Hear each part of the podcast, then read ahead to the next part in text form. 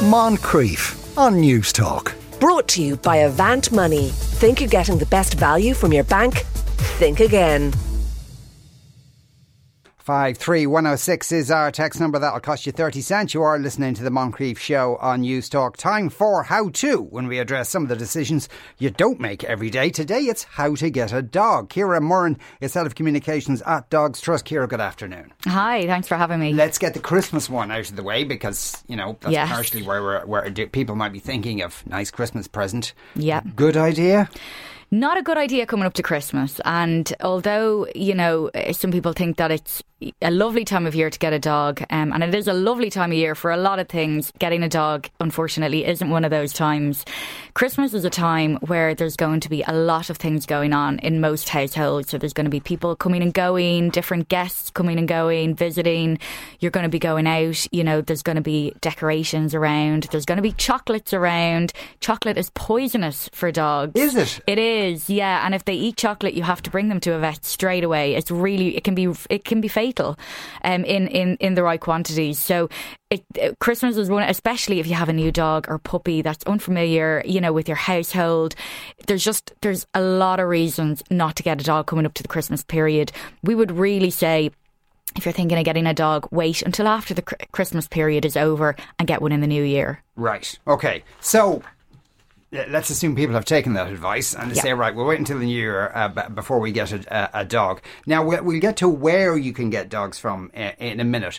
But in terms of, if you like, the checklist of what you have to take into account, what kind of things should you be considering before you even consider having a dog? Yeah, I mean, there's there's a lot of things to consider taking on a dog. A dog is a big responsibility. Like in the end of the day, it's about a 12 year commitment. On average, dogs live lev- 11 or 12 years. So, you know, you really have to take into consideration all those things that you might be doing in that time. If you're going to be going away a lot on holidays, but even before that, doing research about the type of dog, the breed of dog that you're thinking of getting. So, for example, you know, if you're someone that goes on big mountain hikes every weekend, you might want a big, energetic dog that can come on those hikes with you. If you are a couch potato, you want to sit around all day and you like nothing more than to put your feet up and watch television all, all, all week, then you might want a, a, a quieter dog, a dog that isn't as energetic. And, and funnily enough, it's greyhounds and lurchers that are those dogs. That's so surprising, isn't it? Yeah. Because you would have thought they were balls of energy. Yeah, well, they have a big burst of energy, about a 20 minute burst of energy, and then they literally want to curl up on the couch for the rest of the day. They are the biggest couch potatoes. Right. Okay. So, uh, so would they be low maintenance then?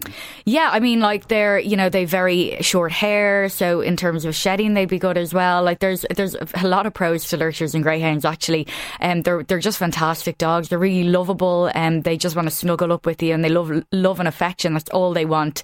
Uh, so if you're the kind of person that just wants to snuggle up on the couch with a dog, maybe that's the kind of dog for you, and and amongst other dogs as well. I mean, there obviously there's a lot of different breeds that will be like that as well. But I mean, if you're a really active person, you like going out walking all the time on big long hikes or walks, like a dog like um, a husky would be probably more your taste because they can, you know, go and they can keep up with that stamina, you know. So it really, it really just depends on the kind of person and kind of household that you are.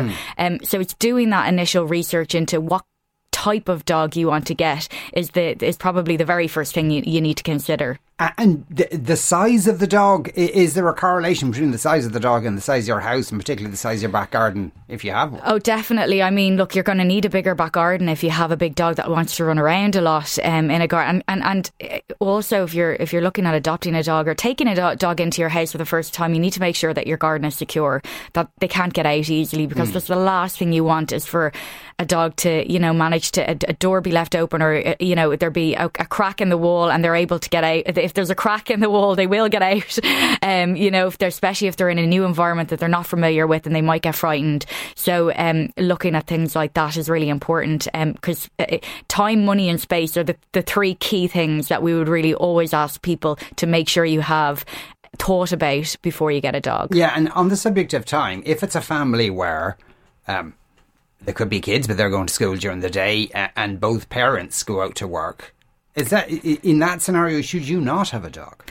Um, it's not necessarily to say you, you shouldn't have a dog, but you just need to factor in other things that you might need to do. So let's say there's options like doggy daycare. You could have a relative close by that can pop in and bring them for a little walk, or you might be able to come back on your lunch break. You may be able to work, you know, from home some, you know, some of the, the, the time of the day or, or a portion of the week. So there's, it really just depends. There's different circumstances and some dogs are, are you know, all dogs are different. So some mm. dogs will will not mind being on their own for longer periods, and other dogs really will hate it. So, yeah. in the end of the day, it really will depend on the dog and, and its lifestyle and, and what it's become accustomed to as well. Will right. be a big thing. Okay, would it be would it be advisable in that scenario or something similar to have some sort of doggy flap for the dog, so at least the dog can go in and out of the back garden? Yeah, as long again as long as your your garden is secure, I'd yeah. that's a, that would be a you know that would definitely be something that at least they could uh, you know have access to an outdoor space um, to run around in. So definitely, but again, we would always, you know, you know, need they need to be checked on, you know, because mm. you don't want to just leave a dog on, on on their own for for too long a period of time, and they get lonely as well. You know, yeah. they, they, want that company too. Now, I mean, and a common thing, and we already have uh, questions about this, but the, the, like, it, you know, it, what dog is good with kids? Theoretically are all dogs good with kids? Uh, yeah, absolutely. Couldn't it's you know you, you it's it's the breed like it doesn't really make too much of a, of a difference in, in if you're looking at a breed of dog being better with one with a child it's all about what they've grown up with and what they're used to so if we know let's say for example in dogs trust if we know that a dog has lived really well with a family with young kids, then we would be able to adopt that dog to a family with younger children. But yeah. if we don't know that dog's history, we don't know, you know, they might be frightened of children. They might not, you know, so if we don't know a dog's background, it'd be really difficult for us to place them in a family with young kids because you just don't know if they're if they're used to it or if they're going to be really frightened. Yeah, and so so uh, that well, I'm leaving aside any uh, experiences they might have had because if they've come from an abusive home, that's obviously not going to be uh, great yeah. for them, or maybe for the, or difficult at least for the adopting family. But can you kind of inherit a temperament. Uh, uh, you know, if if you know the the mother of, of, six puppies is you know a bit cranky and a I, bit aggressive, are I, they more likely to be cranky and aggressive? Yeah, I mean, I wouldn't say it's a one size fits all with with mm. dogs, but they they can inherit behaviours from the, their mothers, and actually, a, a big thing that we that we see now, and it's far more prevalent now than it used to be, is that in those first three months of a puppy's life, they are so crucially important. Like people underestimate how important those first few weeks and months of a puppy's life are.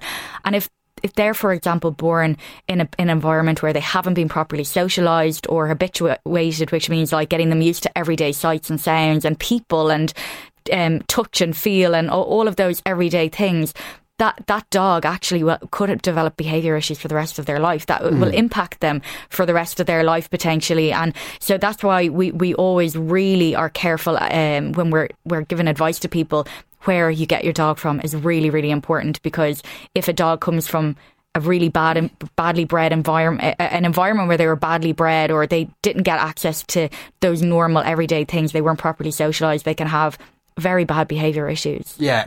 Could certain breeds, though, have certain kind of uh, traits? No, well, like we'd always say it's the deed, not the breed. It's always, you know, every dog is different. They're like people. They have their own personalities. They're all mm. individuals. Some dogs will, some breeds by their nature will, um, you know, inherit different traits. Like a collie, let's say, will have certain traits, you know, for herding and things like that. Yeah. Um, but in terms of just general, like, you know, behavior towards people. No, I yeah. mean, every dog is very different in that respect. It's would some breeds be tend to be barkier than others? Um, it's really hard to say. You know, dogs don't bark. Dogs bark to communicate. Yeah. So if they're if a dog is trying to communicate, uh, let's say it's left in the house all day on its own, it might bark to say, "I'm bored. I want someone to play with." You know. So it, there's no, there's nothing really to say that one dog is going to bark more than another. Um, it just depends on the situation that they're put in. Yeah. Uh, I think some bark more than others. maybe, maybe living in a house with a dog who, who bar. There's someone walking past our house. There's someone at the door. I want some food. Look at that. Uh, you know, I heard something. And like she just barks all day long. Yeah, uh, well, and half the time we don't know what she's barking. Like like humans, some dogs yeah. are, are, just born to be yappier, Yeah, yappier yeah. than others. Some but again, people just won't shut up. Exactly. it's, it's it's not necessarily a breed thing. It's more of a dog's individual personality thing.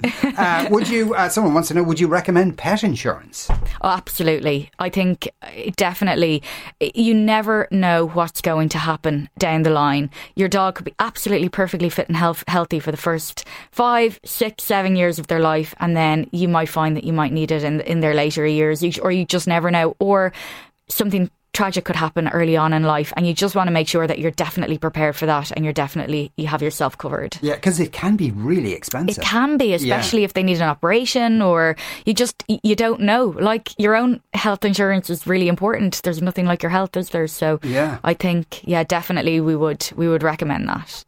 Uh, I was just back from visiting a family in America and they've a pit bull. Initially, I was a bit edgy around him, but he's the coolest and calmest dog I've met.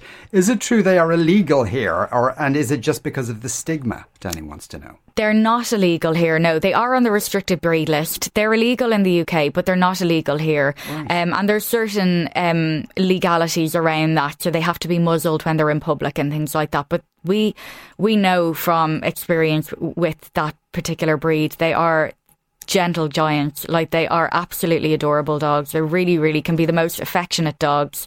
Um, and um, yeah, they're they're, amazing. Yeah, and, and some dogs now they're because of because of they're kind of bred for the way they look, you know. Uh, and some dogs are born that are kind of more slobbery or have poor eyesight, or there there are certain breeds who are, God love them, suffering because Yes. humans have interfered with the breeding Yes. process. Yeah. Um, they're called actually, uh, if you're referring to the flat, flatter face Yeah. breeds and they have very bad breathing difficulties, it's called, they're called brachycephalic uh, dogs. And it's basically when they have their bred like, uh, typically, you would see uh, see it in French bulldogs and pugs and that kind of squishier face look yeah. on a dog. Um, yeah, that that is a lot of that is down to bad breeding, and that is when they have picked the two m- most flattest faces from a litter and they've bred them together to get an even flatter face. And actually, they can have horrendous medical issues. And we've seen some dogs that it can be fa- fatal in a lot of cases. Um, they can't cope well with hot weather. You could equate it if you were uh, to imagine climbing up a really big mountain and breathing through a straw. That's that's what they're living like. Oh, God. Um, it's absolutely yeah, it's absolutely horrendous, and and so many dogs more so now are affected because of this unregulated breeding Yeah. that is happening, and they're allowed they're you know they're able to to breed in this way, and unfortunately, the the the products of that are dogs that have really really horribly complicated medical issues and breathing issues and difficulties. Yeah. Uh, let me. Uh, I have a staffy as well as my two year old and baby, and he's amazing with them, but his breed is on the list of dogs not allowed in the park. So socialising him is hard. I've never heard of that before. Are there breeds not allowed in parks? Um, I, I suppose it would depend if it was a public park or a Yeah. private park. In Oh, public parks, yeah. I've never heard of that. But I mean, I do know that they certainly wouldn't be allowed. Uh, you know, they have to be kept under effective control, so they need to be kept on a lead and, and muzzled in public. Yeah. and that and that is the law. They would need to be muzzled. But I've never heard of them not being allowed in a public park before, unless it was specifically an, an all you know a, a, a specific requirement of Yeah. that particular park. Yeah, that But, is uh, yeah, that is unusual. interesting. Uh, we've a fair few uh, questions. Uh, two kids, six and ten, looking for a rescue pu- uh, puppy. Another family, uh, they lost their French bulldog Ziggy over the summer. They'd love uh, to welcome a new little dog. Uh, an- another family uh, saying the same thing. Actually, they're saying they're doing it over the Christmas period, which uh, I think Kira's already uh, given you the uh, the, the rules on that one. Uh, so, and but all, all these three questions though are, and these these are all families with dogs, but they're they're looking to get a rescue dog or Yeah. adopt a dog. So that's a process, and it can take a while, can it? It can, and it really depends. If they're looking for a puppy, we have so many dogs in our centre at the moment looking for homes, and we have litters of puppies, and we have adult dogs, and we have everything in between. Um, we would really encourage people to adopt a dog if they are considering taking on a dog. Um, I would suggest if they go onto the Dogs Trust website, so dogstrust.ie, and you can get lots of information about rehoming on our website. Um, it depends really on when you're talking about how long the process takes. It really depends from dog to dog. Um, some dogs can be mo- it, come from more, you know, uh, I would you say difficult backgrounds Yes, where yeah. they need a lot more specialized training and behavior that we can offer them to get them back on their paws and ready for their families. So if they're um, a lot ner- a lot more nervous than other dogs, they might need to meet their family a few times before they can, you know, just take them home. And mm. whereas a puppy might be more straightforward, and um, you know, we could we could place a puppy r- relatively quickly with a family yeah. that were interested. Now we don't often have puppies on our website, so I would definitely urge people to go onto our website, fill out a home finding questionnaire, um, and uh, and we someone will definitely get back to you. We've a bit of a wait at the moment in getting back to people because we're, we're we have an influx of dogs at the moment, um, and we're we're working a, our way through it. Seasonal thing, or, or? it's actually a, a it's a post COVID thing. Oh, um, yeah, right. there was a huge demand for dogs over the COVID period, and now we're seeing them all coming through our doors, um, and we really have had had. We've had more, far more requests this year than we did in the entire of last year already. So, you know, we really have seen a huge increase in the amount of dogs that are being surrendered to us and coming in through our doors. So, we're urging people there are lots of dogs um, in rescue centres in Dogs Trust. So please do go onto our website, fill out a home finding questionnaire, tell us a little bit about yourself and what kind of dog you're looking for, and a member of our team will be back um, in touch to, to, to see if we can match make you with the perfect dog. Yeah, but obviously part of that process is somewhat like adopting a child, is, is that the home has to be suitable for a dog. Absolutely. And that's one of the things that we really take great pride in is matching the the the dog with the perfect home. Um, it's really, really, uh, really important for us that a dog goes to the right family, but also that the family gets the right dog. They need mm. to. They both need to work. Um, you know, as I was saying earlier, you know, di- there's different families with very different needs. You might be a caged potato. You might be someone who goes on long, very long walks, you know, regularly. It's, you know, it really is something that we need to look at every, you know, different family situation and, and and match them with the perfect dog. Yeah, yeah, yeah. So, uh, but it, would it be obviously, as you said, this time of the year uh, uh, at the moment it's particularly busy because it's a post-COVID thing going on. But generally speaking, there would be some sort of a wait, I assume. Um, yeah, it, it would just depend um, on the time of year, how many dogs we have, how many applications we have coming in as well. Um, but we, you know, even if there is a wait, we will get back to you. Um, so once you fill out a questionnaire, um, give us a little bit more information about yourself on that questionnaire, um, and then that will, you know, a member of the team will be in touch. So it's just, yeah, it just depends on on the time and how many dogs we have and how many families we have suitable.